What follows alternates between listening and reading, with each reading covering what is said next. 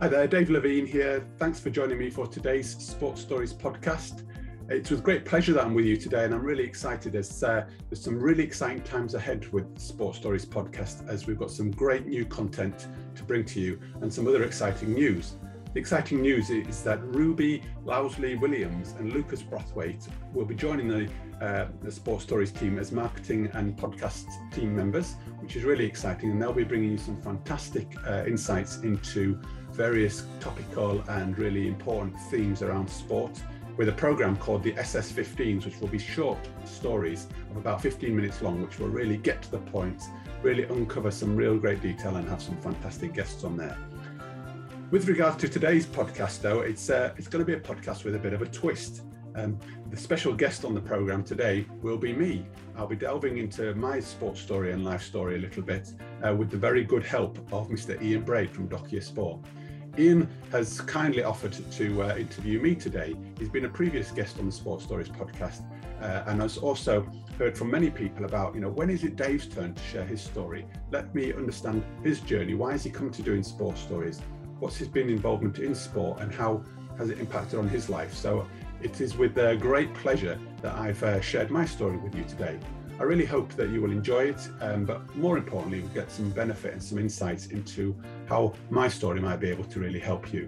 So, without further ado, let's crack on with the show and please stay till the end as I'll be passing on some further information about what's coming down the line with the Sports Stories podcast. So, grab your cup of tea, sit back, enjoy, take some notes, and I hope you get a load out of today's episode. Well, Mr. Ian Braid, welcome back onto the Sports Stories podcast. It's uh, fabulous to have you with me here today. Um, I'm a little bit excited and a little bit nervous because I think we're going to do something with a bit of a twist here today. Um, and Ian, I'm really pleased to have you with me because so many people over the last um, sort of 18 months or so have said to me, Dave, you know, what about your sports story? What, what, what's your background? What's happened in your little world? You know, you've, you've done this conversation for so long now. Uh, is it not time to sort of turn the tables, as it were. So, Ian, I'm delighted that you have come along and asked me to do this today, uh, and I'm going to turn the sort of tables around and uh, be in your able hands of sharing my sports story with you. And please feel free to, to delve in, ask, and I'll give you the very best of me if I can.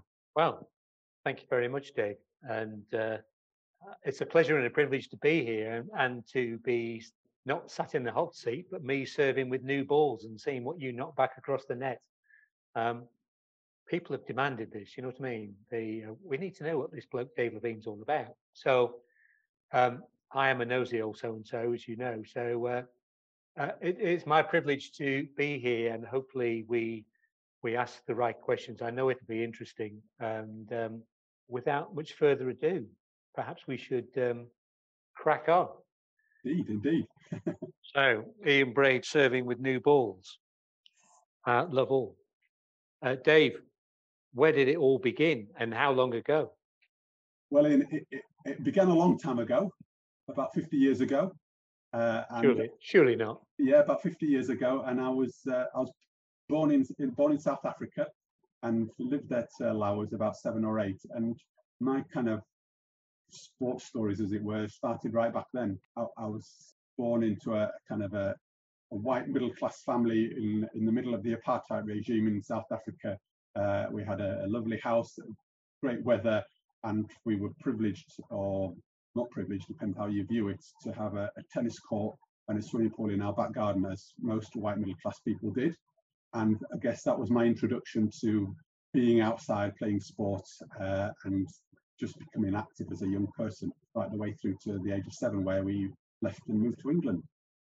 So are you an only child? Or are there other Levines or baby Levines around? There are other Levines. Uh, there are uh, an older brother, and then I've got two older sisters. So I am the baby of the family, the youngest one, um, and so they're all older than me, four, six, and eight years older than me. So I'm I am the youngest coming through, and they've all been involved in sport and had an influence on me, I guess, in in many ways because I've followed in their paths. And and do you have any memories of what it was like as a white middle class family living in an apartheid regime. Did you know? I'm, I, explain that to me. How did that feel? Look. Yeah, it's. Um, I, I did have. I do have some memories. Uh, you know, those are the formative years of my life. You know, can't not been quite impactful and influential on on me and who I am.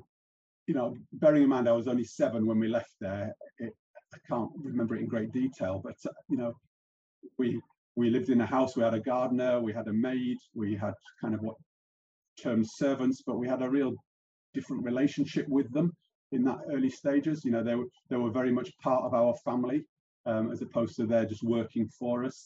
You know, we looked after them really well uh, and actually got to know their families. And when we left the country, we left things for them, albeit there was lots of problems around doing that because they were then privileged to have things which they were deemed not to be allowed to have. Uh, it was quite an interesting time, I guess, in learning and being brought up in that environment. Know, there was a, a huge amount of segregation still. I was in a, went to a little nursery.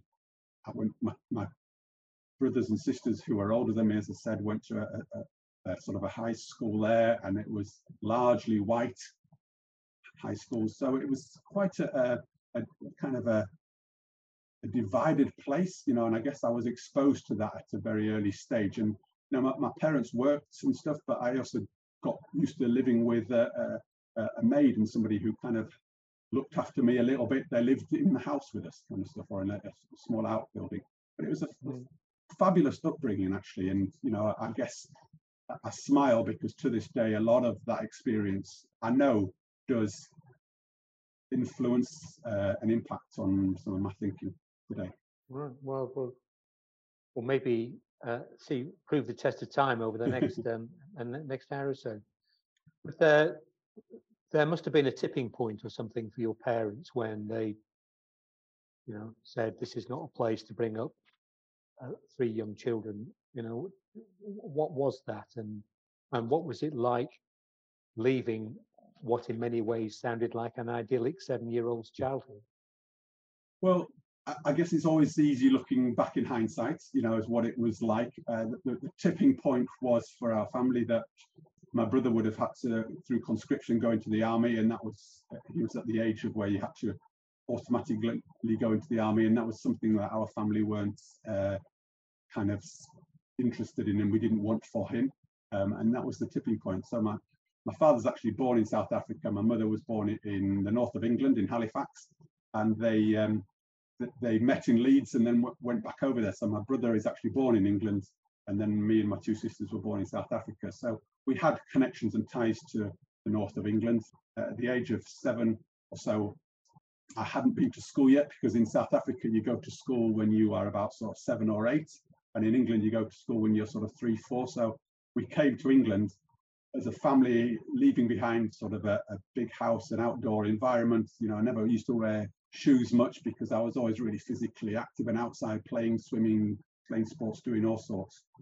And we came to England at that stage uh, to a really small house where there were six of us in it. We had to rent it. We had no money. We had no nothing. So it was a real, quite a traumatic experience looking back on it. At the time, I probably didn't realize that.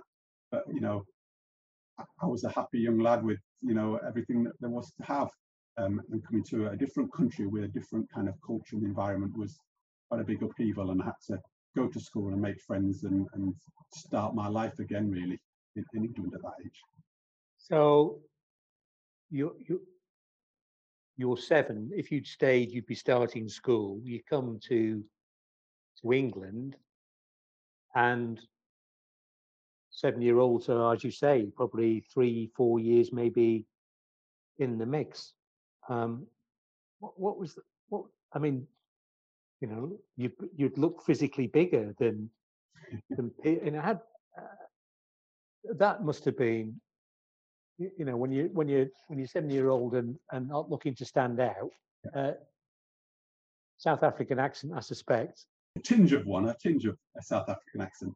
I, am born. I'm born at the back end of the year, um, in school years. I'm a, an August birthday, so I was still younger in my year, but still, nevertheless, I came to school here. I was a, I think I was a seven, eight year old, and they put me in a nursery school. We went into a small village where we could afford to rent a house. Went to a small village school, and I was put with the three or four year olds because at that age, actually, I, I couldn't read. My parents didn't know that I could read.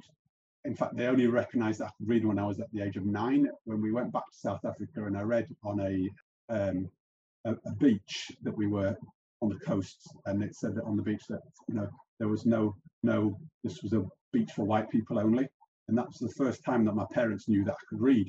And I was about nine, and my mother actually taught me to to count, um, doing maths and stuff. Uh, she taught me to play bridge, and in the card game of bridge, you have to count to 13. So that's her way of teaching me how to to count um, as we kind of as I grew through. And no, so it's quite a traumatic time coming here. Um, small village school didn't fit. And I, I often tell this story because it, it really again resonates with who I am. But I went to the small village school. I couldn't read, as, you, as I mentioned. We used to have spelling tests back in the day where you've got your 10 spellings. And I used to learn five of them and I used to get five right and I got five wrong because it was quite a, a traumatic experience learning just five of them because I couldn't read very well. Uh, and the school penalised me. And they didn't allow me to go swimming because I didn't get all 10 of them right.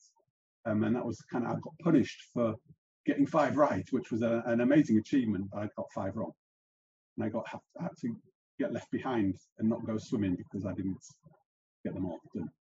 So I mean that, that's more that's more than well, I mean it's you know I listen to you speak and it sounds cruel. They and I guess you know if you're a man that's spent your first seven, eight years doing loads of sport to then have the penalty of because if they if, if they'd allowed you to go swimming, you would probably have won the school gala or something, wouldn't you? But uh, well, I, I, wouldn't. My parents always used to say, Dave, you spend more time under the water than on top of it swimming through it. You see, so it was a, a playful activity. I'm not a great swimmer. I don't really enjoy it, but it was just such fun, you know, and a release for me. And I think that experience, the, the school without wanting to be critical, it was a small village school, and I don't think they knew what to do with me, really.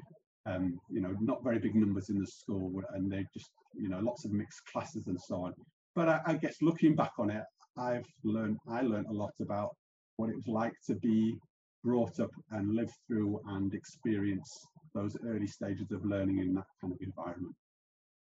Years ago, there probably wasn't the phrase outlier, but that um, and you didn't know you were one, but uh, you rocked up and delivered it. You and my, my parents actually at that stage again probably they didn't really know what to do with me, and they spent a lot of time at kind of educational psychologists and looking for sport, working with the school to try and work out how to kind of get me going and engage me and help me learn and develop. You know, they were they were exploring a lot at that stage as well as to how to best do with me. Because my, my brother uh, brothers and sisters were ahead of me in some ways, and the, the educational system was, uh, in some ways, they were far more advanced than the English system when they came over, but in other ways, they were they were behind. So there was lots of sort of negotiating with the school system and education system for them as well when we, we came to England. Right. Were you bullied? Was I bullied? I, I wasn't. I don't recall being bullied at at, uh, at primary school. Um, I, I, was probably more bullied at, at secondary school. Um, and, and bully's a strong word. Uh, you know, I, I think I was probably a little bit, but I learned a lot of good strategies how to manage myself through that. You know, when I got to secondary school, you know, jumping on a little, I was in the lower sets, as it were. I was still sort of catching up. Uh, I got in with a lot of the, the, the rougher parts of the school, uh, you know, I, but, you know, joking aside, sport was the vehicle that really helped me because I was good at sport and it was the way I, I got to connect and meet and show my value and worth with people at secondary school. And I think that's how I found my credibility. I played football a year up, you know, I was credible. I was um, I was the in crowd because I could play sport. Right. The uh, you know, it sort of resonates with me, and not that this is about me, but there's a man who was uh, had to have written dispensation to wear long trousers because I was tall and gangly. Uh, went to a grammar school in a working class fishing port and sang in a church choir. I didn't set myself up very well to, um, but sport was the savior. I learned how to run fast. That was my, you know, fear or flight. I ran. The um, so we'll come to the sport bit because that gets that gets us interesting. But the, um, you take or leave education? Was it, in retrospect, a good time? You know, going through secondary school as well. Education was an, uh, an important time, I guess. Yeah, I, I, realised that I needed to engage in it. Uh, I've got brothers and sisters that were all doing all right. Um, you know, I, I, guess you follow on their coattails a little bit. Um, we it, it, was interesting. We we came to a, a town, um, and I was uh, we were a sporty family. My brother was good at sport. He played football, uh, cricket, and rugby. Um, but he was predominantly a footballer and a cricketer. That was his kind of flavours from you know over to the UK. My sisters played tennis really well and netball and swam really well. Um, so we were quite sort of um, welcomed into the sporting system. But we went to one school uh, and were told at the one school that you know we asked about well for my brother actually asked whether we he played football or rugby and he said he was a footballer where he was told that he, he played with the wrong shaped ball because the school at that stage didn't play football you know so we actually went to probably the biggest school in the area but was actually they went to the biggest school which was the high school in the area but it was it was enormous. But again I followed in their coattails really. They did quite well uh, and found a way through it. And I, I think what I began to realize is education was all right uh, but it, it needed to be on my terms. And that's what my parents learned is that Dave you'll do all right if you play to what you enjoy, what you've chosen, and what you're good at. Um, and what they're ended up let, letting me do is kind of follow that track. I've got a philosophy, and I know some people will smile at this, but I guess at that stage I learned to find out what good enough was um, at school because I needed to make sure that I passed, and success was passing things. Success became uh, that I didn't have to do things again, rather than being really yeah. high. Maybe the trigger point for that was learning five words by rote for spelling tests and they, so it's you know there's a little bit there and i know it you know we're back in the day here aren't we but yeah, yeah, yeah. the education system was used to dealing with its students as commodities and couldn't adapt to but but i think Ian, that's what, what's what I, I, I really learned or my parents really did because I, I, I did the first year of A levels back in the, the day and what I ended up doing is after the first year, realized they weren't for me and I bombed out. I left and I went and did a vocational qualification in, right. in and around sport because that's what interested me. That's what I was good at. That's what floated my boat. And actually, that's where I put the energy because I chose to do that and I've had oh. some buy into it. Okay, so let's let's have a. We'll come to the vocational bit in a minute. They, um, yeah. but you're in your teens your sporting credentials will be coming to the fore. Um, you've talked a you've talked a bit about football. Tell us about your football. Did you have trials with Manchester United or um, eh, eh, or you know some non I don't know Skipton Athletic or in West Yorkshire? I, and what are the sports were there? I, sport became a, an avenue for me to kind of just express myself and connect and enjoy. My, my kind of went through school and I played uh, football through school quite often, a kind of a year up, a little bit at times. Uh, got to know a lot of people. My where I went with it, I ended up playing county football and county cricket.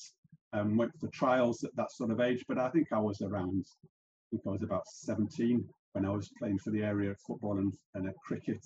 Um, and I went for the next level trials, and um, and I got in my own way uh, they I, I, turned up at the trials, and I think this is a this is sort of smarts from a, a, bit of the past, really.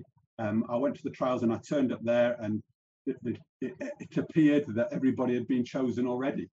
Um, because I turned up there and everybody had the, the, right blazers on or the jackets and everybody knew everybody else and that just didn't sit very comfortably with me uh, going to the trials of that sort because it didn't feel like you were being judged on your your ability, but more about who you were. My dad wasn't big in the, the football or cricket world, and and it's and I actually chose not to go any further with it, um, because it wasn't didn't feel right. Sometimes, you know, and and smarts and hindsight and retrospect and all of that, but sport sometimes creates so many perceived barriers to entry, doesn't it? It, it does.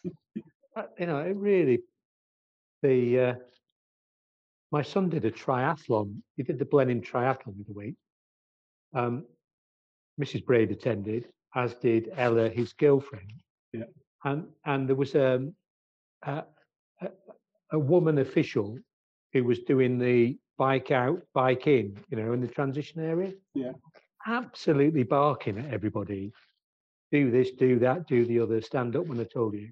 And somebody said to her, you know, can you give me a bit of a break here? This is my first triathlon. And anyway, this woman got dobbed in by Mrs. Braden and Harry's girlfriend. They, but again, you know, would that guy ever do triathlon? You know, the, I don't know.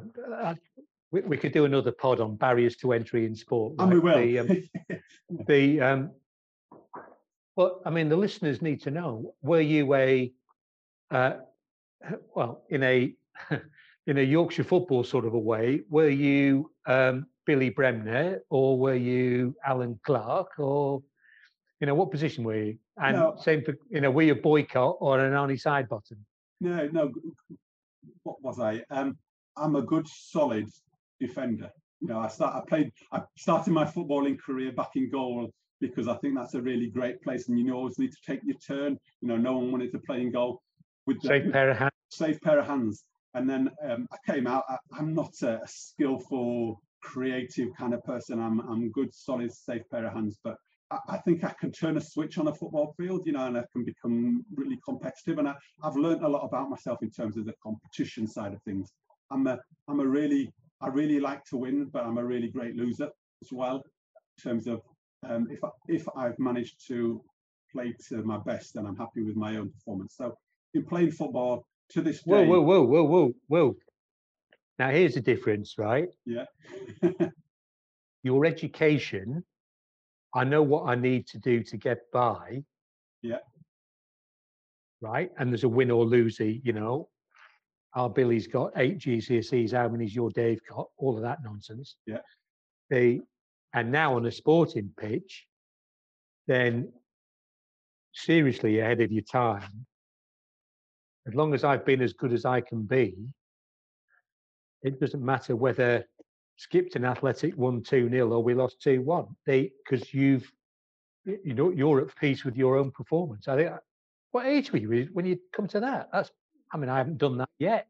Uh, it's it, it's always been something with me. Do you know I never keep the score playing football. I never used to know what the score was. Um, and I is, there, to, it, is there such a thing as a friendly in your life? Um, uh, it's a good question. Is there a friendly? Um, uh, I think there is, uh, but I, I, I, I, played football just the other week actually, having not played for about seven years, and I, I still was competitive, but I, you know, I, I, wanted to give my best, but I, I, I, knew where the line was as such. So uh, it, I, I, do you know what? And I know we're jumping around here a little bit. You know, one of the sports which I came to further on in my career, in my life, when I got to back into school and into university was skiing. And I really loved it because it was about competition against yourself. I never did it competitively, but it was something I could try and just improve who I was and how I did it. You know, and it felt, um, you know, I, I just love that opportunity really. So I, I, take that into my football and into cricket and whatever is just just try and get better at what you do. And if I've come off there, having done my best and given it my all, then I was happy with that. So Dave bites your legs, Levine. We've got that, right? The Masters footballer, obviously, just as, as stated. And I won't ask you the result because it doesn't matter because you were pleased with your performance.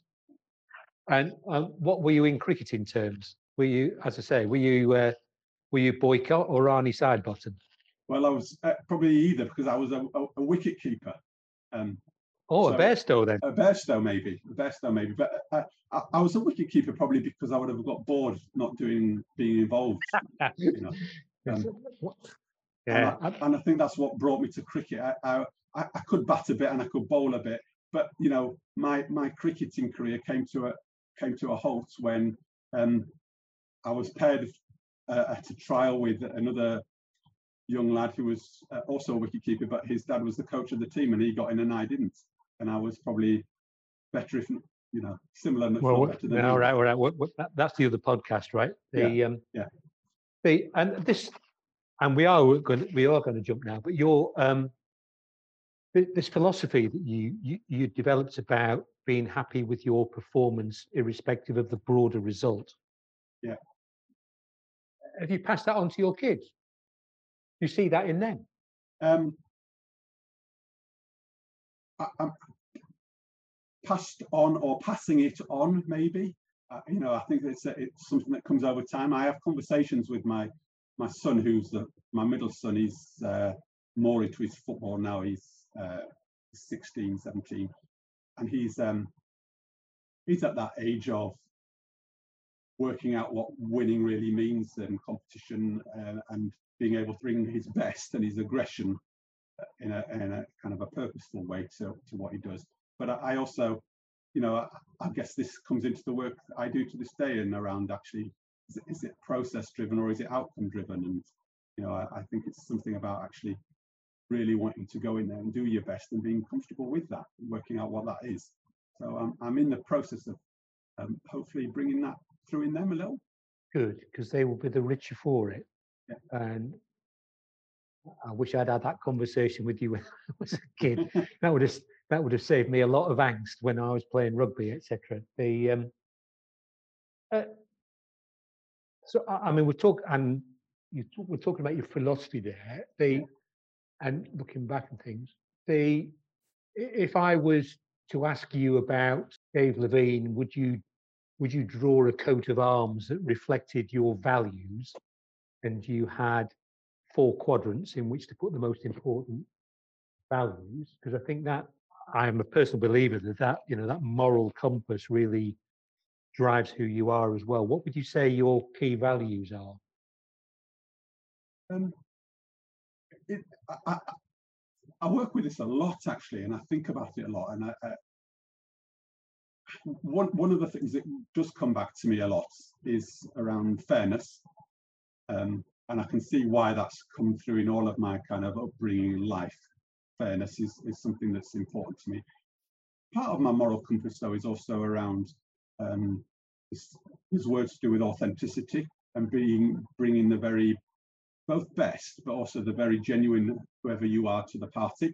Uh, and I, I think that's important. I, I like to try and work with people and be with people, around people who can just be themselves and don't feel like they need to be somebody other than that. Um, and you know, another thing I, I guess, which is uh, kind of ironic, really, but it's this thing around hard work because you know, in the early days, I, I guess I don't know that I don't know whether it was labelled as hard work, me coming through my career and education, when I'm saying, you know, I, I found out or worked out what was enough.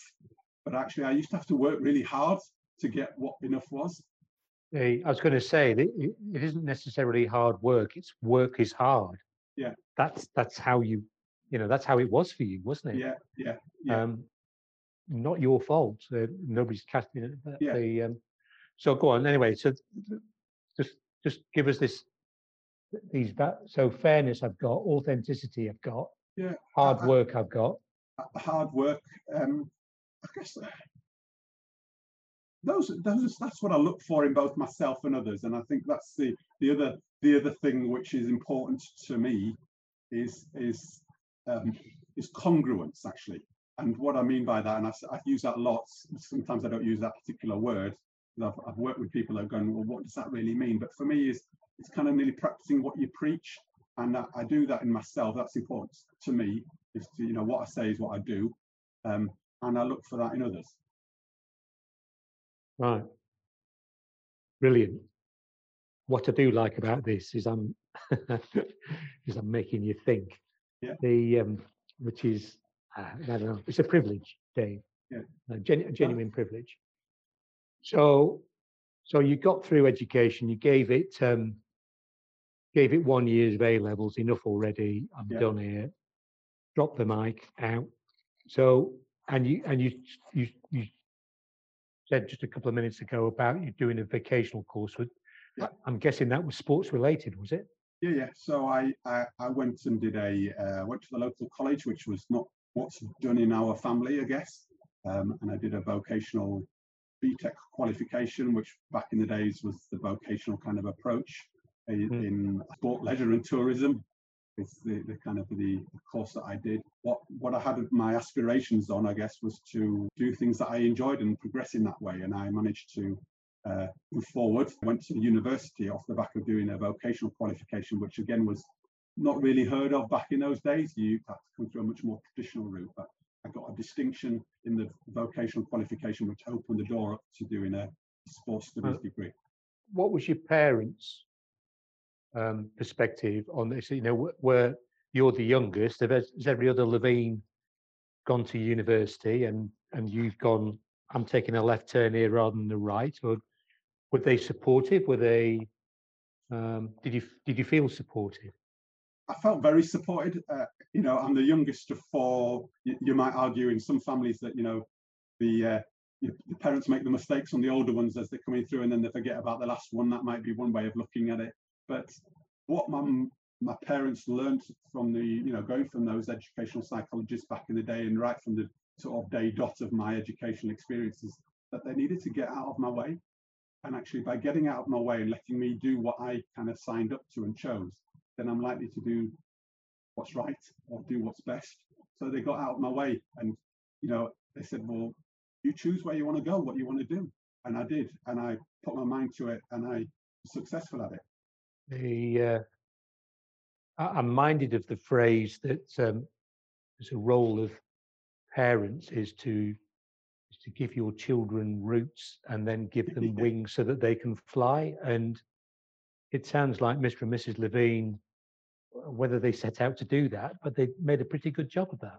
Well, I, I think like most families, you know, um, the highs and the lows and the ups and the downs along the way, you know, and um, my to this day, you know, my, my mother still works. She's a, a, a therapist counselor, so she works in that kind of field of supporting uh, people through the highs and lows of their careers, through their marriages and their relationships and all sorts of things, and has done that for a very long time. And my and my father's had his own business, but also um, has worked in the field of, of charities, working with people with learning disabilities and in a lot of the sort of community settings. So, you know, I, I, it makes me smile looking at parents, given that I'm a parent myself now and talk and think about it a lot in terms of, you know, where is the book and doing a good job and what is a good job. But I think what they managed to do for me is manage to find a way that worked and didn't probably treat me the same as my brother, or they learned from brothers and sisters. But I did manage. I, I, did feel that they were. They just allowed me to to fill fill the space that I needed to fill, which was probably quite scary for me, but also empowering looking back now because I was in charge of it. And you knew they were there. You know, there was a yeah. there was always a touchstone, wasn't there? You know. Makes me smile. You know, I think think about my two kids, Harry and Jess. Uh, and we'll put use a sporting analogy, right? And and and an animal one, right? Harry Harry was very much a dog, right? Yeah. I'm going to throw this stick. Go and try that. Right. I've, I've got that stick. I'm done. Can, what else can I do? Well, here's another stick. Go and try that. Right. I'm back again. And that was his attitude to sport. And Jess, who has my, uh, she doesn't thank me for having my build of being, I mean, she's beautiful girl, beautiful woman, tall and willowy, but long legs, so on and so forth. The her attitude to swimming, right, was more feline, right? So she learned how to swim because it's a life skill. You you you you get that. Right, Dad. I know I can swim. You know I can swim. So why do I need to do any more swimming? And we had to, and we had to deal with them as individuals because it was, you know, you remember the Braid family, sport is compulsory, right? We're just got to work out what the sport is. Yeah but we had to do it in a different way and yeah.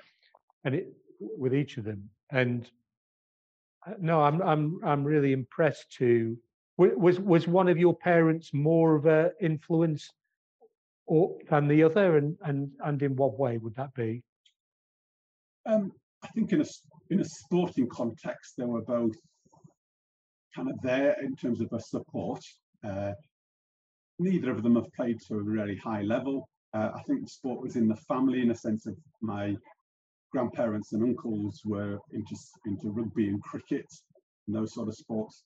Um, I didn't ever know them or never knew. I knew my uncle a little, but not a great deal. Um, so yeah. I, I, don't know much about their background and their stories, and they've not had a great influence. But there's something in the genes there. Um, mm. But you know, I think again, coming from where we came from, where kind of sport was a pre- prerequisite or a way of life kind of set us upon our you know my, my, my parents played tennis uh, and it was kind of recreational stuff really more than anything mm-hmm. an, an, integral part of the family and we connected into into those worlds enough um, but just through school never at a very high level members of tennis clubs and you know did bits of swimming and, and but nothing more than that really. But my, my, my mother's probably had a greater influence um, looking at me. I'm, I'm more similar to her in the way that I turn up in the world and the way I think and the way I do what I do um, because of the, the, kind of the work that she does and how I now do the work that I do.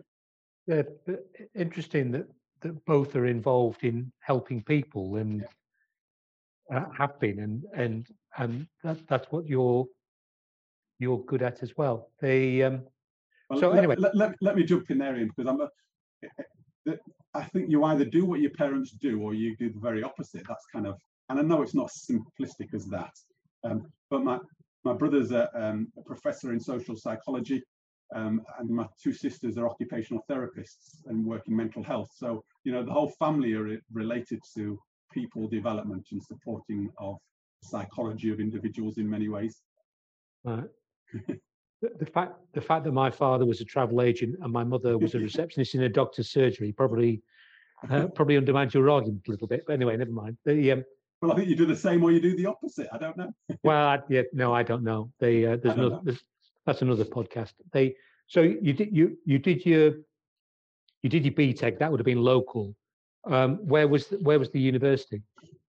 The university was Newcastle. So I went to um, Northumbria. Um, which was the, back in the day there there were universities and the, they, they changed from polytechnics i think. But the yeah. the idea is and what was uh, fantastic for me is actually to come off a vocational qualification and get into a, um, a course. There weren't that many sports degrees out there at that particular time but this that was one of the the best or it was a renowned university. It had a really good you know sort of credibility. So i, I was really pleased to get onto a really uh, good course, which was it was called Sports Studies, so it had a kind of a science background to it as well as the leadership and the management and the coaching kind of flavour to it. So it's still mm. quite generic, which really suited me. And were you continuing to play sport, and were you also volunteering in any way, maybe at that time?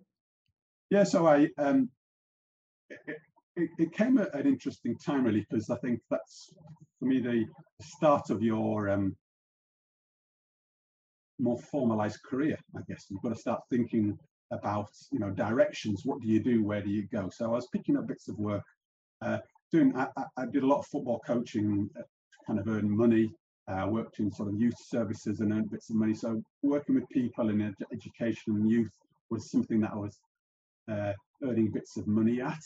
Um, I carried on into university though, uh, in the same kind of vein of just wanting to explore play sport and you know this, this, course exposed me i guess to a number of different avenues because you do your kind of coaching qualifications alongside the degree. So i did you know, coaching qualifications in squash and basketball and football and rugby and others you know at a basic level. So i got a real broad exposure. But again what, what i found both through the course but actually the avenue to connect with people and meet people was to join clubs and you know, so I played for the university in football. Um, never, never had aspirations to really drive to the to the first team, but I wanted to play because I wanted to connect with people and I wanted to really enjoy what I do. And the competition wasn't the be all and end all; it was the the actual enough competition, but also the environment and the context was really something. Okay, so let's assume that you came out with first class honours, and uh, modesty will prevent you from telling me that's right or wrong.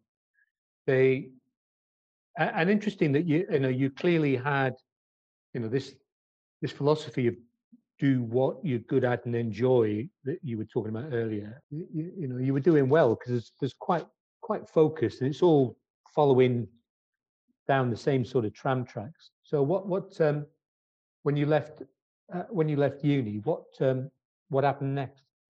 I um i didn't come out with the first class honors. I came out with a 2-2 but again, for me, that was um, a, De- a, Desmond, as they say in South Desmond Tutu. I didn't want to say that, but yeah. yeah. But, but, for me, it was about coming out, uh, you know, doing doing what you can do to the best of your ability. And you know, those university days for me were also about, you know, it sounds a little bit twee, but you know, finding out who you are and enjoying yourself and exploring the world, you know, and making new friends and connections. But you know, I guess what was dripping out of that for me was well two things is that I've got a um, I wanted to go away and explore the world and travel um, and enjoy exploring because I think I've, I've, kind of an adventurous gene within me, and, and I have that to this day. You know, one of the challenges that I have to this day is to try and visit new places or travel and work abroad once a year, because I think the world is back then was quite a small place, but now it feels such a smaller place. Sorry, back then it was quite a big place. Now it feels so much mm, smaller. Mm, mm.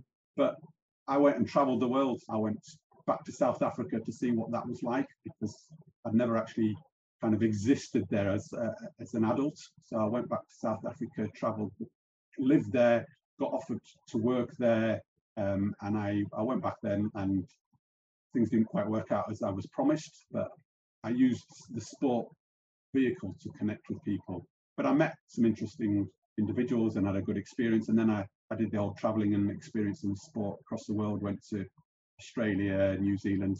And, I, and actually part of my focus again, and as I'm sharing this, I feel like I wander a little bit in what I do, but actually underpinning that, there's quite a focus and quite a, a, a purpose to what I do. And back then I traveled the world, but I ended up in um, on Vancouver Island where I worked at school for six months. And uh, it was a, an international boarding school, and I became a, a housemaster and taught sport. Uh, and then I worked at the Commonwealth Games, which were in, uh, in Vancouver Island. The word that's in my mind here, just and just you know, building up the journey, as it were. One is, I think you're resilient, yeah. whether you, whether you see it or not, and two, because of all the things that have happened and that you've described, you know, I don't know whether you do back yourself, but you could and you should because you know you you have been more than a survivor. You know, you survived you survived education because you had to work hard, and then as you found do what you enjoy and what you're good at, and, those are skills you can eh, you can do those anywhere. The um, what, what was your um, you know what was your take on South Africa as a hmm. Mean, I mean you, you've got an inside lens sort of because you know um, you are what you are, but you you hadn't been for years, and then you what, what did you feel? Did you feel you know my heart's pulling me here, or did you feel like oh, a tourist, or or what? What good, great question actually, and it was a real purposeful thing at the end of university to go back there. Um, I got promised to go back there with a job of uh, working in sport, and I went back there because I also had a my grandma was, was still alive then, and I went back and used her as a kind of a, a base to start off with. How did I feel? Well, I felt really let down by the fact that what was promised me didn't come to fruition. Mm. But I, I, I needed to make a go of it, and it was uh, something that I wanted to go and really experience. And it was a real, um, it was a really hard time to go because I recognized, you know, I the story that I, I would tell, I was, you know, I would be in my place where I was staying, and it, it, it had, you know, six security systems. It would have razor wire around it. Um, you know, would have armed response units because of the environment that we lived in. Yet it was such a brilliant beautiful country in that sense, but had so much difficulty to it. So I remember sitting there to this day, you know, thinking, God, the, the kind of the conflict that was going on within me and within the country. Actually, I was really experiencing that.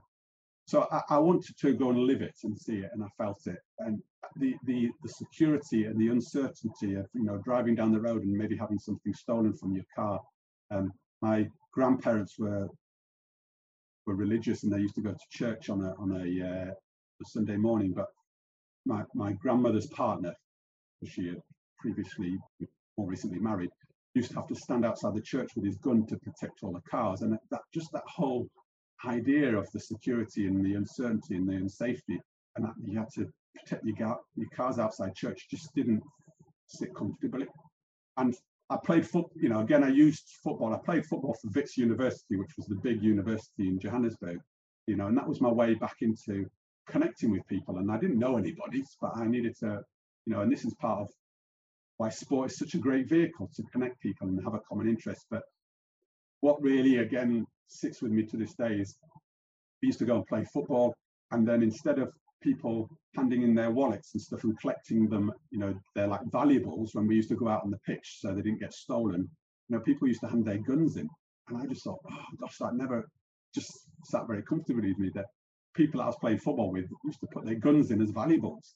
And just that whole idea of the security just didn't sit comfortably with me. But yet it was such a powerful, beautiful place.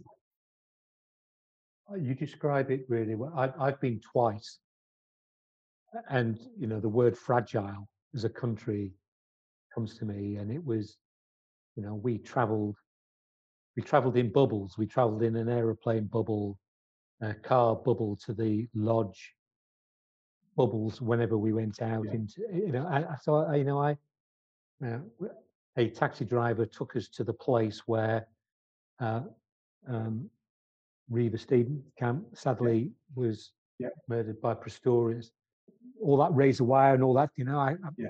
just beautiful, beautiful country, but just on eggshells and so yeah. sad. Well, I've been back, um, and I've been back since into the to Cape Town, where you can probably fly in and fly out and use it as a as a um, you're more of a tourist. You know, you you said oh, where you were a tourist or how, but it felt you know you you can see the beauty of the country, and it's got so much lovely stuff going for it. Yeah. But yeah, it just feels very fragile. I think it's a nice word well, you know, the conversation is evocative for me. Is, is triggering some thoughts as well. I, I never, I never um, had a gap year. I because um, I was five years at university, but my son also attended Newcastle University and had a gap year. Uh, and we get a WhatsApp message when he's arrived in Fiji. Dad, I've just been down onto the beach and had a game of touch rugby with the boys. And I was like, keep playing. I'm coming on the next flight. You know, yeah, it, no, yeah. that's what it's about. but well, it, it, it is, and that you know, have boots will travel, right? They yeah. um, uh, and and you did that. So anyway, but all good things have to come to an end. You've done your years around the world, yeah, and you come back and thinking, is, is the uh, is the future Mrs. Levine on the scene at this stage, or are you still? No, um... no well, I, I guess I'm I'm early mid twenty mid twenties here. Came back and got a job working in uh, again either what I knew what I could get a job as because you know you have to start your career. And I, I started on the, the journey working in a university, um, and I ironically going full circle, I started teaching on the on the on the kind of the BTEC that I actually was on in the early days. Uh, Are you back in Yorkshire here? Yeah, yeah. So I came back to Yorkshire, came back to to where I live, um, as a base, and I've kind of stayed there because I'm very lucky where I live. I, I, think what what going away has really taught me and, and opened my eyes to is how lucky I am in where I where I was brought up, not born, but where I brought up in the north of England. I'm very lucky here. It's really central. It's beautiful. It's got lots of stuff going for it. Um, so I got a job working in the local college, and I again was lucky enough or opportune enough to fall on my feet in in setting up and being part of setting up a, a football education program. So back in the days where they were trying to bring sport programs and education together and see how they might fit and work, and and, I set up a in, a in a, a local college here which had really poor facilities. But the first idea of bringing young lads in that wanted that weren't were kind of a bit disenfranchised from from education, but really loved their sport and how we could blend the two together and give them a sport experience, but also help them learn along the way. So, but they, I mean, it's like early days. What people talk about now is sport for development, isn't it? They, yeah, uh, yeah. yeah. Using sport, so okay, so again, ahead of your time, Mr. Levine, if I may be so bold. Well, do you know what? The, along alongside that, and I, I feel more comfortable saying that about ahead of my time, but alongside of this, um, on and off throughout university and um, and through into the early parts of my formal career, though, I, I, had a I had a football coaching business which I I set up. So I work for the local authority, and I think this is really important for for many people listening in on their sport journeys. That you know, I, I put the hard yards in. I work for the local authority on you know pounds per hour, running lots of football coaching sessions. You know, through the cold nights and the, the deepest darkest winters kind of stuff, and it was tough. Um, and I got to a stage where I thought, well, actually, I could do it bigger and better than the, the local authority could. So I, I left the local authority and set up my own coaching business. And it was called STAR. We called it. It was called Sports Teaching and Recreation, and we called it STAR. Um, and it was based on football, but it became quite multi-sports. And we advertised once on the first kind of session that we set up, and we never advertised again since because what who's we? Sorry, another guy who worked in the local authority with me actually. So there was two of us, and I just um, worked with him. So we we were like a bit of a double act. But the thing which I come to realise, where I was kind of before my time, is yes, advertised just once, but people just kept coming back. And why did they keep coming back? Because we played games for understanding, we had fun, we let them do what they wanted to do, but with a real purposeful structure around it. And we played, you know, I, I say to this day that the kids came because they wanted to play football. So we let them play football, but we taught them through the football, didn't do what we as practitioners wanted to do. We were quite participant led. And we started off with kids that were three year old, two and a half, three that ran around in nappies, right the way through to uh, 15, 16 year olds. The and was there anything formal in the education that you were doing, or it was, but it was more like social education and you know developing the person and teamship and. Well, I, I think looking back on it, I would say yes, but there was nothing formal in it in terms of when I did it. You know, we we had a curriculum and we followed it. People loved what they did and they kept coming back for more. Quite simply, looking back, that I guess my philosophy was from day one. My my success measure was if people enjoy it enough this week and then come back for more next week, they'll learn, and they did, and they got better. You know, because the environment and the structure uh, allowed them to feel safe, to feel secure, to have fun, to enjoy themselves, and to practice technical aspects of the sports that we did. So the Dave Levine soccer schools, this is what we'd be calling them these days, right? Yeah. We'll start. Yeah. Was the did you have a number of outlets? Did you grow it across the northeast, or was it just a local we, one? We had we had at one stage we had about four outlets, but again, I was in my early days of kind of running these businesses, and uh, we had four outlets, and sounds a bit sort of self-centered here, but I think what people began to realize is about it was about the quality of the delivery and the environments that we create. And at that stage, I wasn't aware of how to get others to deliver it on that kind of way. When I did give it all up, I, I kind of passed it on to the two young people that ran it with us. And within six months, it had fallen away and we'd lost it all. You know, they were buying into the environments that the coaches create.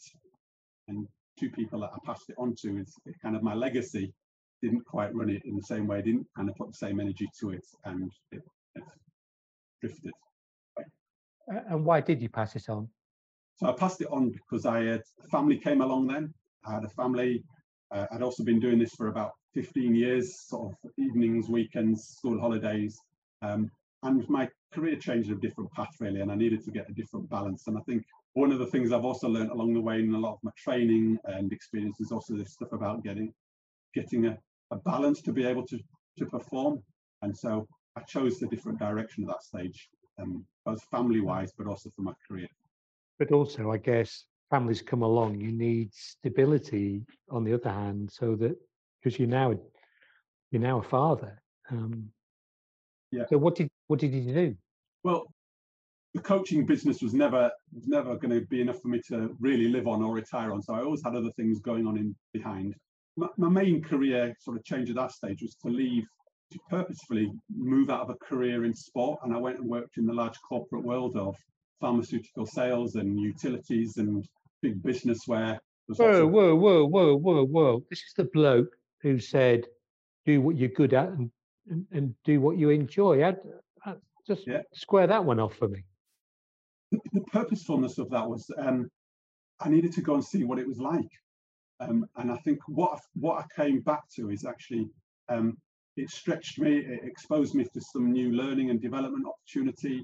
Um, I don't know that I would have called it back then, but I was curious to go and work in a world where I might be exposed to a lot of challenge. And, and I, I always used to say I'd never go work in, in sales. Sales was a dirty word for me back then. And you know, and I think I probably ended up in that the hardest, toughest sales environment possible, where I was going to speak to doctors and consultants, and you got to speak to them for 10 minutes if you were lucky, a year, you know, and it was a dreadfully hard, tough environment, but I learned loads.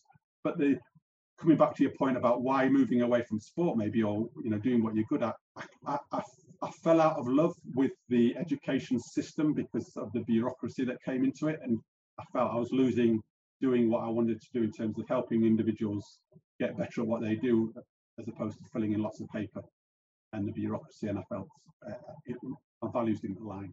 So uh, you went from one bureaucratic system yeah so uh, I'm guessing here, right?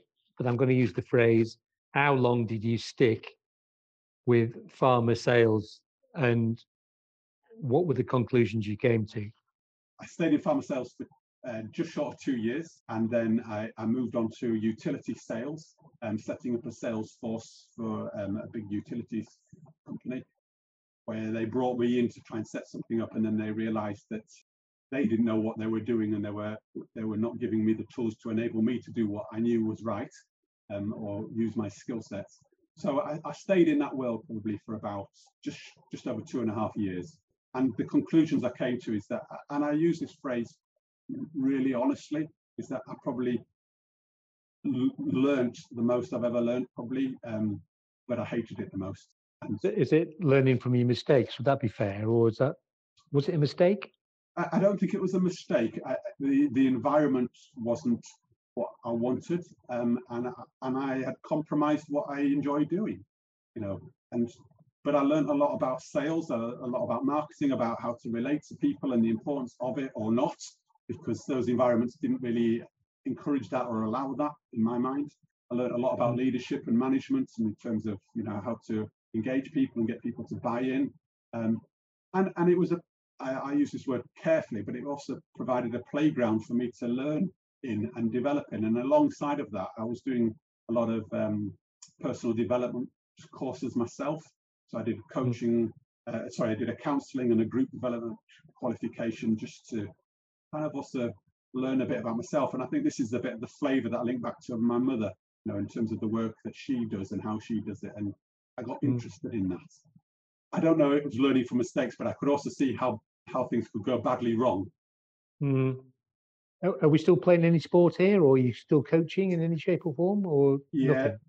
a bit of coaching. I ended up coaching football, uh, an open age team in a sort of semi-professional environment for a couple of years, and I, and then I, I was playing regular local football Saturday and Sunday football for enjoyment and cricket how are you juggling that with being, you know, so we're on the road knocking on doctors' surgeries doors or whatever. Yeah. The, exactly. And you're doing a bit of coaching. How how we um, how did Mrs. Levine feel about all this? Uh, so Mrs. Levine came along on that sort of stage. Um, so she knew what she was getting. Yeah, she she she did, and and and the children was just sort of young there, but I think there's that sort of started to back off. And the story I actually tell to sort of moving it on is um, I um, I left that job with no job to go to. Um, so I, I, came out of the utilities firm and I had no job to go to because I was so unhappy with what was happening to me and the environment I was in that I, I handed my notice in with nothing to go to. Um, what did you What did you feel was happening to you? Was it was it um, challenging your values or your or or what? It was yeah, it was completely compromising me. I, I was my, my, values were being uh, yeah, compromise probably was the best word, you know, in terms of what was being, again, probably that congruence, what was being said and what was being done weren't aligned. Give me, can you can you give us an example? Well, I think the, the, the company that I was in were wanting us to set up a, a, a sales kind of team, and the, the, sales team was to go in and speak to solicitors actually. So when solicitors do conveyancing searches for buying and selling of properties and houses, they need information from utilities companies. And the utilities company that I had was really had absolutely excellent information. So our job was to sell it into solicitors, which was quite a viable option actually at the moment because it was better than local authority information. But actually the environment and the context was um, quite bullying. It was quite aggressive. They were uh, setting targets which were unrealistic. Um, we were we were asking for resources. There was a colleague of mine who was alongside me to do this. We were asking for information resources which wasn't being provided because they didn't understand the process. the detail and the information that was needed.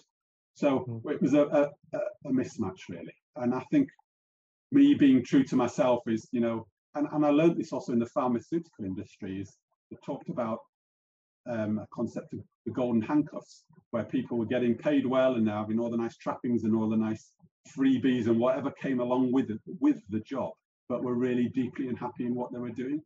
And for me, what was really more important is, are you better off getting paid reasonably well and doing all right, but being deeply unhappy, or being really happy and maybe, maybe earning a little less money, but actually being able to flourish in what you do? And a difficult decision to come to on your own as an individual, but when you've got a young family, mean, that, took, that, took, that probably took a bit of balls and a bit of uh, good communication with Mrs. Levine.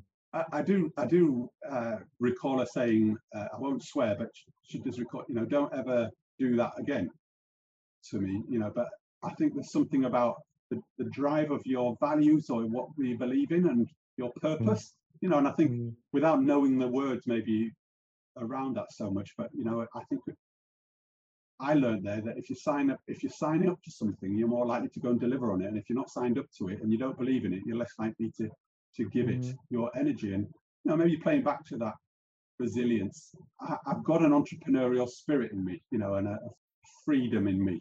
And I think corporate nature there felt constraining. Um, mm. But I mm. also have in the back of me that entrepreneurial spirit of, you know, uh, and I, I use this a lot in the work that I do, and I I have to practice what I preach. Is that I ask myself the question, you know, how would I feel if I never gave it a go working for myself, mm. or working in the sport industry, or whatever? And I often ask that, and I would never want to have any regrets of not having done. No. So, so how long were you? You know, you left with nothing to go to. How yeah. long were you left with nothing to go to? What What was the next part? So I, I, I, left there, nothing to go to. I was unemployed probably for about six to eight months um, on the dole, which is not a lovely experience, but an important one. And I, I in that in that reflective time, probably hit quite a, a low time, but called back onto my principles and values around. Well, in that time, I actually me and the and the and my wife ended up having to live back at my my parents' house for a short period of time, which was not very pleasant, but you know needs must. Um, and I call back on that idea. You know, know, who are you, Dave? What are you about? What really floats your boat? You know, what are you going to give your heart and soul to? And what kept coming back to me was sport. Really excited me. I, I loved the the idea of working in sport because um, that's what I have done bits of uh, and enjoyed. And I think more more deeper, actually, what came out was uh, I needed to work with people. I got a job back in sport developing coaching qualifications because uh, that was the first job that had sound sport in the title. But I was sat behind a computer writing coaching qualifications, which was brilliant because it got me back into it got me into the industry. But I realised after 18 months, two years, that I wasn't working with people enough. I was working with computers and systems, um, and got frustrated. Not frustrated. I needed to move through that and move towards, you know, what would make uh, my career and my job and my day-to-day life more nourishing and fulfilling. Was this Sports Coach UK or? Yeah, so I I I, I worked. My, my, my qualification job was with uh, 1st4sport qualifications, writing qualifications, which was then the sister company of uh, Sports Coach UK, and then over time, I managed to find a way to move from one of the sister companies to the other. Right. Okay. So, so as you as you moved away from the laptop or the computer, it'd yeah. be the desktop, wouldn't it? The yeah. uh, what was the work you were doing that made you feel better because you were working with more people? Um, you know, to, to this day, I, I tell a, a, an interesting story because um, when I when I was in the pharmaceutical world, um, I used to have to drive around the outskirts of Leeds, and and I used to drive up and down a road called Cardigan Road in Leeds, and I used to see a sign on the wall, and I thought, I wonder what that job is, and I wonder what that organisation is, um, and I never knew what the, the relevance of that was. But then five years later, um, I managed to get a job working for that organisation that I always wondered what it was. Um, and I, and that's happened to me two or three times in my career in terms of seeing something out there and wondering, and therefore, I guess subconsciously, unconsciously, there's something about drawing me towards it or finding a way to to make that happen. And I, I used to be driving past the organisation, which was Sports Coach UK. And so that the sister company was the qualifications company, and I ended up getting a job there working with governing bodies, helping them with their systems, their procedures, their people, their training, and, and really engaging with the organizations to help them improve what they do, which for me was was that so was that outward facing? You were going into the NGBs and yeah. and and that's how you got your peoply bit.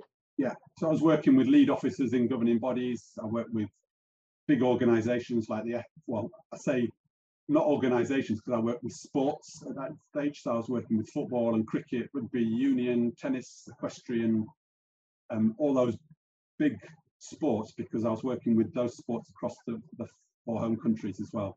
Um, so right. the governing bodies within the home countries, which really gave me a feel of going out and being using my kind of coaching skills that I'd learned, but also my, you know, I, I know to this day I've got quite a consultative style um, and a facilitative style, and I think that really played to my strengths working in that environment.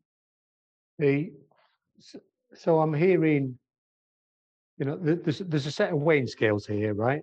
Yeah, yeah. And I've got um, entrepreneurial flair. Yeah. Right.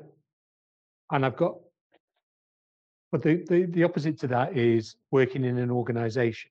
Yeah. And the other one is working in sport. And yeah. you know, well, we've had the pharma and the utilities, and the yeah.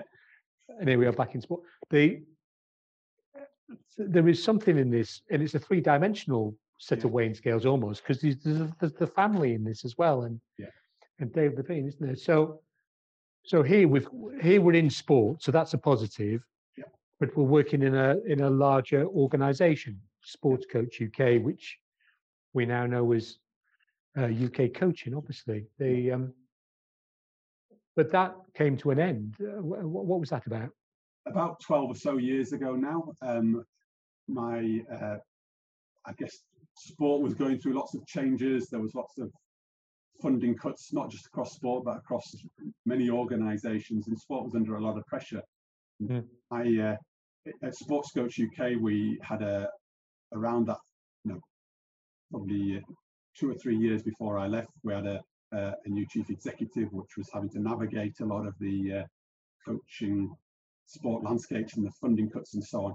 My, my job changed. Uh, I managed to, uh, the, the, chief exec at the time was uh, Pat Duffy, and he brought in a, a, kind of a philosophy about really trying to grow the people within the organization and how do we bring in a coaching culture. And that really, really played to my interest, the idea of a mm. coaching mm. culture and how we could take the principles of what was of sport and coaching and how we were working with external bodies and how we could really play to it internally and bringing those sporting principles into a business. And I just thought, wow, this just sounds brilliant. And I applied for a, a new role which was set up, which was the learning and development manager. So it still felt uh, very similar to, in, in a sense of working in sport, working in a coaching organization, but it, it became a, a, an internal kind of position more so in terms of working with our staff, the internal staff. And unfortunately, as funding cuts come and I, I start say survived or I lived through, uh, I think it was two, two restructures as a learning and development manager. But my time came as soon as I got the job. I think I was in the job for about 18 months, and it was a very difficult job to try and navigate because the organization never had such a role and to really invest in it. And I got made redundant about 12 years ago. Saying that, I'm a, a positive kind of person, and I look back on it quite favorably in a sense of that actually I was ready to kind of fly again. And I needed to kind of fulfill and touch on my uh, entrepreneurial spirit that was buzzing around, I think, inside of me. And I'd always asked, I'd always had that question again, Dave, how would you feel or what, would you regret it if you never had worked for yourself? So at that time, the timing was right there to, yes, I got Whoa, whoa, whoa. So Mrs. Levine had said to you previously and is on the record yeah. saying, don't do that to me again. Now, this isn't your fault that you've been made redundant. And it, it's you know, it's not you that's been, it's, it's not you that's redundant, it's the job. And I, you was, right? Um, so it, you know, and I've got these weighing scales rattling like mad here. The um, yeah, yeah. So go on. Well, it wasn't me that was leaving the job. The job was no, no, rid no. of me. So, and you pick Yeah. up a, a key point there, I guess. The situation was quite drastic because the day that my redundancy letter dropped on the mat was the uh, to, to the day was the day that we had our third child as well. So I had three children uh, and a redundancy letter, and, and kind of, in essence, no job to go to or to do. So it was quite a, a tricky time in the family. Did you did you know the redundancy was coming, or was the letter the first you knew of it? Um, I'd gone through a, a kind of the six months or so process. So Yeah. yeah, but I, I think to, you know even to this day I was prepared for it. So I was I was working ideas up, but setting up your own business or trying to find another job is tricky. You were under a bit of pressure there. We're back to oh. some Oh. resilience again, aren't we? They Oh, ma- massive amounts of pressure, and uh, you know I, I, the point that's really key for me though is however prepared I was for the redundancy, and I was prepared enough. It still really shook me the day the letter dropped in the mat, and I read it, and I thought, I thought, wow, I, I really It's for real then. It's, it's for real. yeah. you know, it really struck me. But that was the time where I said, you know, do you find another job and go with what's safer, safe-ish, or do you give it a go and set up, you know, continue to try and build what you've got and really grow that? And I threw my energy and my eggs in the basket and thought, so right, come on, then let's let's try and give it a go. And it was a pretty hair-raising time because because we've got three kids, the car that we had wasn't big enough, so that the small redundancy payout that I had went on having to buy a second-hand car to fit us all in. So I had no backstop, as it were, in terms of finances. It was a case of right off we go, and my world had shrunk because I'd also become quite an internal-facing practitioner, you know. And I, to this day, I recall actually uh, one of my biggest learnings is the importance of your network and how I work with that and the relationships around that. And mine had really shrunk, Mm. so it took me a heck of a long time to go back out there and build that. And also, you know, relationships are really key to the way I work. And I, I, um, I think relationships take time to build. And I, I, I was in a really difficult place there because I didn't have the time actually, Mm. but I needed it. So, you know, were you doing this on your own? Did you have some some go-to people that you could say, look, you know, I mean, the doo-doos here, uh, and I'm, th- you know, what, you know, was there any? Did you have any sounding boards, or did you just do it on on your own steam? Um, I, I, I, have lots of sounding boards, informal sounding boards probably. It felt quite lonely to start with, I guess, because I had a big weight on my shoulders. And responsibility. Oh, a huge responsibility, yeah. You know, and I've never really recognised that. But, and I don't like using the word but, um, it did also give me a, a really enormous learning experience of feeling the pressure. Know, and I think it was important for me to feel the pressure and feel what it was like to be under that responsibility and pressure, because I think that also really feeds the learning, but also feed, feeds the resistance and feeds my purpose. That makes sense. Um, No, no, so I- no. So I did actually really work through that and understand my resilience thresholds. And actually, when when the bank account hasn't got much money in or work's not coming in, how do I manage that? And and I- to this day, Ian, if I'm honest, I don't think you're ever there. I think I still think about I- it, work it through, uh, and uh, you know, call on that. So that's interesting, then. So, so we're now talking about founding. This is the early days of the Summit Partnership, right? Yeah, yeah. Let, let, let's have a look at two of those words then. You know, summit means that you get to the top, and yet you've just said, I don't think you ever really get there, Ian. So, so let's have uh, the question in two parts. Let's have a bit about why summit then, and Yeah. and unpack why the word partnership's also important in there. Yeah. Um, I thought long and hard about this actually, and, and I, you know, I, I'm I'm an ideas person actually. I'm quite good at that. And when you work for yourself, you've got to come up with the ideas, but you've also got to bring them to fruition and make them come to life. So that's one of the Mhm. journeys. So I spent lots of time thinking about know what I could do and how I could do it, and I think that's for me that's the exciting, easy bit. Um, but I did spend a lot of time thinking about the name, and I didn't just pick the name somebody else had it or it rolled off. But it, it needed to mean something to me. What's fallen out of all of the work that I do, and I think is a kind of even coming back to that little shield maybe that underpins what I do and how I do it is, you know, summit's got two meanings here, hasn't it? It's about also it's reaching the top of whatever, and I I define it reaching your top, whatever that may be. Okay. So you so there's your doesn't matter what the football result was.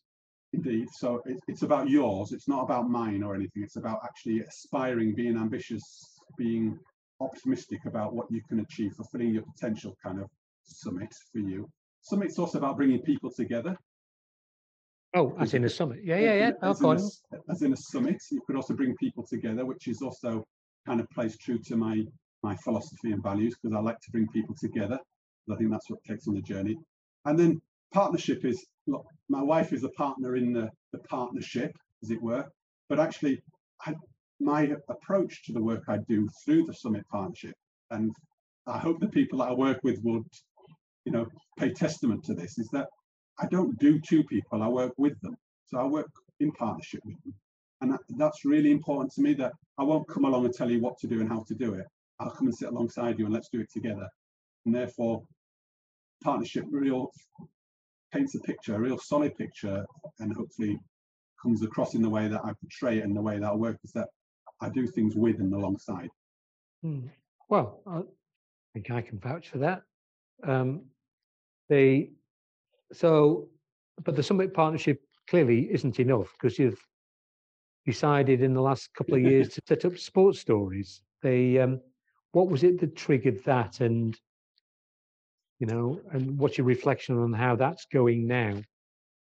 Um, I've worked really hard to develop the Summit Partnership, you know, and keep it going and and keep the right balance in terms of my life and what drives me and where all my energies are. And what what's really important for me is that I wouldn't want the Summit Partnership and my work to be really, really, really successful at the detriment of other aspects of my life. I would like it to be successful in the balance with the other aspects of my life. And I think that's really important for me. And I, have worked, you know, some people would say, you know, if you set up on your own, if you can get past the three years or so mark, you've, you've done really well because that's when you've actually cracked it or you've got a bit of a pattern. So I feel really um, nourished, fulfilled, pleased uh, with the fact that I've managed to navigate the Summit Partnership this far and keep it going in its own right. But what I, what I also have recognised is, and this is probably giving more of me away, is that I've never really developed the Summit Partnership in terms of its brand and its uh, awareness. And I, I don't sell me, I sell other people. And, and I think it's time to also shout about me a little bit more you know, in terms of what I do. So I've helped other people grow their brands, and that's what I mean is I've worked for other people as well. And so what came along here is to give it a go of developing uh, my own brand rather than other people's, and that's where I've got the Summit partnership, which I can build. But uh, what what's really piqued my interest, I think, over the last four or five years, if I go back that far, is I feel very lucky in what I do. Yes, I've worked hard to get to it, but I, am lucky in a sense that I get to speak to so many different people and get an insight into their worlds. And there's, there's loads of great research and evidence to say, you know, as a coach and as a developer of others, you know, you you reap a lot of the benefits yourself. You're not just helping others, you're you're learning yourself. And and in hearing other people's stories, I'm thinking, wow, I'm so privileged and lucky. I'm learning and developing as well as giving to others. I thought, well, I wonder if we could spread that somewhat and actually how people can share their stories can be so beneficial to so many more. And then I was on a program uh, doing some of my own personal development, which I'm really keen to make sure I, I, practice again what I preach to be able to fulfill my needs but help others. And somebody once said to me, they hit the nail on the head. They said, "Dave, you're playing in the um, you're playing in the little league at the minute. You really want to be playing in the big league." And I said, and we, we played with the idea. And the, and the big league is, I'm really passionate about what I do, and I, am really convinced, and and I could sell that. I know. And that actually, this can really make a difference to people's worlds. The idea of sport, but actually the stories and the principles, because so many people like the idea of sport, but there's so much learning that can get from within it, from hearing others, not, not to copy, but to make them think and to learn.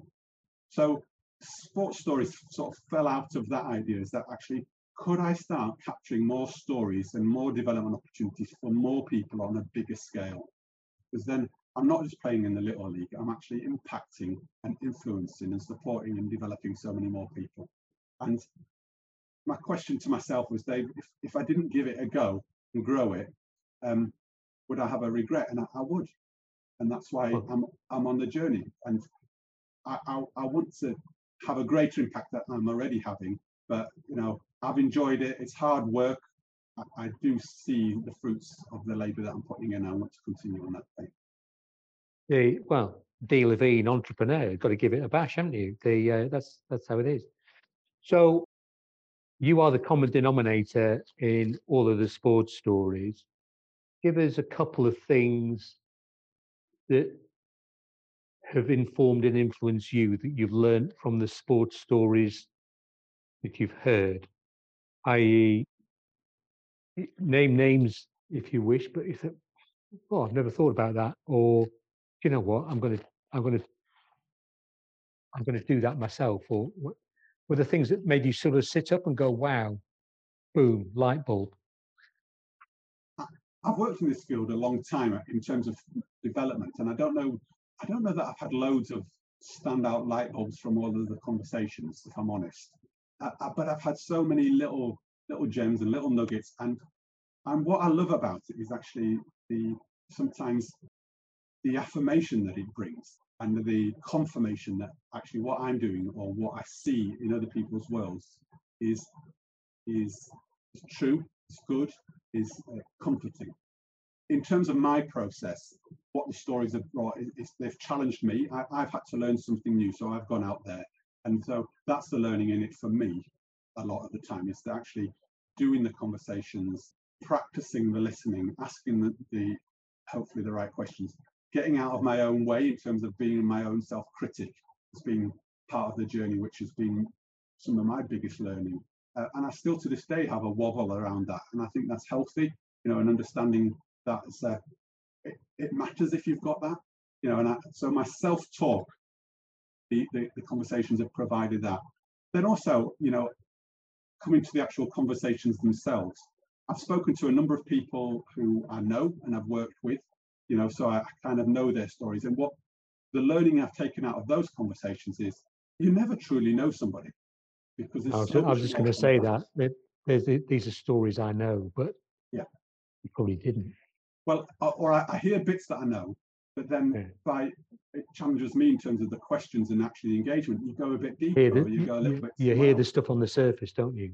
The, yeah. Um, and, yeah. and that's a great learning for me around actually how often do we really get to know somebody or what is the value of really getting to know somebody and um, both for the listener but also for the teller of their stories because a number of people and you know and probably testament to that today is this is quite cathartic experience sharing my story it's cathartic it's helpful it's made me reflect i've probably said things which i didn't think i would but also um, things that i planned i've not said so trusting that approach has been really, really valuable. And that's what I've got from some of the people that I've listened to. And then also, you know, the more profile guests that I've had on, um, you know, seeing them for who they are, their authenticity, and actually recognizing that we all have to work quite hard. Um, we've all had not that linear journey. You know, it's all gone through our own various ups and downs. And actually, some of the principles some of the strategies people have learned and used really resonate with me, but others don't. And that's all right. You know, and, and I think that's what's been so brilliant about this. That there's been something in every conversation, but there's been some bits which don't resonate with me. But without me engaging in it, I don't know that. So uh, we're going to wrap this up with two quotes, Dave Levine. Uh, one quote, what's the quote that somebody else has said that you know, is one of your go-tos. And the other quote, using your phrase self-talk, is what would the Dave Levine of today say to the Dave Levine who probably left Northumbria University? Um, I'm, I'm, going to break the rules a little bit here because there's a couple of people who's there's loads of quotes out there, and I really like quotes because they get you thinking Um, mm. I, I, have a couple of quotes which I go to often. I, I look at them all day. I look, look at quotes all day, every day. Quote that really resonates with me, and I share it. And it's probably it's, it's a, a well-trodden one. It's one by Theodore Roosevelt, and it's you know nobody cares how much you know until they know how much you care. And I think it's just that simple that. Um, but for me, that's the foundation of the work that I do. I think this is also about the sports story stuff. You know, it's about caring about others because then they'll listen to what you've got to say. You know, and and it's a two-way kind of relationship. So that that's really powerful for me. I, I also like a lot of the the Nelson Mandela ones for obvious reasons because of my kind of connection with South Africa and stuff like that, and the difference that he's made. I'm not going to name any quotes in particular, but I just think some of the gems and what he stands for and the resilience and how he treats people, um, but he's actually really quite purposeful and driven is, is, is fabulous. And then the last quote I'm going to share, but it, and it, it just always sticks with me, is by Maya Angelou. And it was, you know, I've learned that people will forget what you said, people will forget what you did, but people will never forget how you made them feel. You know, and I think going back over my story and over the the many years as a coach, but also being coached or being mentored or being taught in schools, I remember the people that made me feel like I could do it, you know, that believed in me, that had optimism, you know, that cared for me and all of those things. So I think that's the foundation to both what I'm trying to create, but actually all the work that I do, because that's what's really helped me on the way. I don't know why, but I, well, I do know why, but I, you know, I've just listening to you there in summary, I mean, I feel quite emotional about that because I because there's it's a very authentic Dave Levine that's talking to me, and and you know to sort of paraphrase Roosevelt in conclusion, I know you know a lot, but perhaps more importantly, I know how much you care about the people you work with and our sector. And and I can't think of a better way to end this other than to say, Dave Levine, thank you very much. It has been a genuine privilege and a pleasure. Good man. Take the rest of the day off. It's important for me to thank you as well, Ian, I think, because look, I, I feel quite emotional and I'm, I'm, you know, this is what I, I want from this. Uh, I do really care.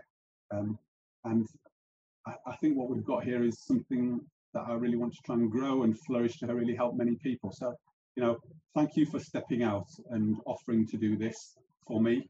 You know, it's been in the back of my mind, but it's important that I share my journey and I, I want to because I know I've come to realize I've got lots to offer, as everybody has actually, and that's the avenue that we're trying to create. You know, you being a guest earlier on in in the series is, you know, has been really important, as is every guest. They've all had something to offer. I want to bring more of me to, to this, and I will do as I go forward here. You know, I've got aspirations to to bring different insights, um, but I want it to be uncomfortably comfortable as well. So it challenges people to really think because I think we've got so much to offer. So, you know, on that note, just want to thank you for, for taking the time out of your your schedule as well. Um, and let's maybe do this again. We've, we've, we've labelled one or two other podcasts which we could could do and dig a little bit deeper. But you know, on today. Thanks for asking some really great questions and helping me share share my sports story and, and, and. Well, there you have it. Sports story of Dave Levine, my very good self. Now, it does feel a little bit strange uh, wrapping up a, a podcast about yourself and reflecting on it. But there are a couple of things which I wanted to just highlight and bring to light. I, I, covered a little bit around my philosophy, my values, and some of the key attributes and strengths. And I would just like to share a really warm thanks and a, a, very big appreciation to Mr. Ian Braid for steering me through the conversation and asking some great questions just to help me think and articulate my story. So thanks a lot, Ian. I really appreciate that. Now, in terms of my philosophy, values, and key attributes, they really dripped out, I thought, quite strongly in terms of actually my values being fairness, authenticity, hard work, and congruence. My philosophy being very much around, you know, playing to your strengths and enjoying what you do, and then some of the key attributes and strengths of mine being resilient and finding a way, and also good enough. And actually, how that's really played out throughout my life and actually been informed by my early childhood experiences. Uh, and I want to kind of leave a couple of questions with you, the listener. to really help you think about your journey and your story. Now, what has happened in your life that's actually influenced it? And how has it influenced what you do right now? And by understanding that, how might it influence you and inform you and help you going forward? So, really reflect on your journey. And the second part to my question would be about the value of sharing your story and articulating and talking out aloud. I found today's podcast experience really cathartic and really insightful. And by talking it through, sharing it, but also sharing it in a in a sort of an avenue or in a place like this, has actually really challenged me to think deeply. And I've actually shared things which I thought I might not, but also there's things which I've still held back, which I would still like to share further. But I just think the exercise the principle and the process of doing something like this is really very developmental and beneficial. So consider how might you share it to a wider audience or just to a small audience, but for your benefit as well. And on that note, there'll be further Sports Stories podcasts, and obviously we delve into the wider uh, individuals' lives coming forward over the coming months.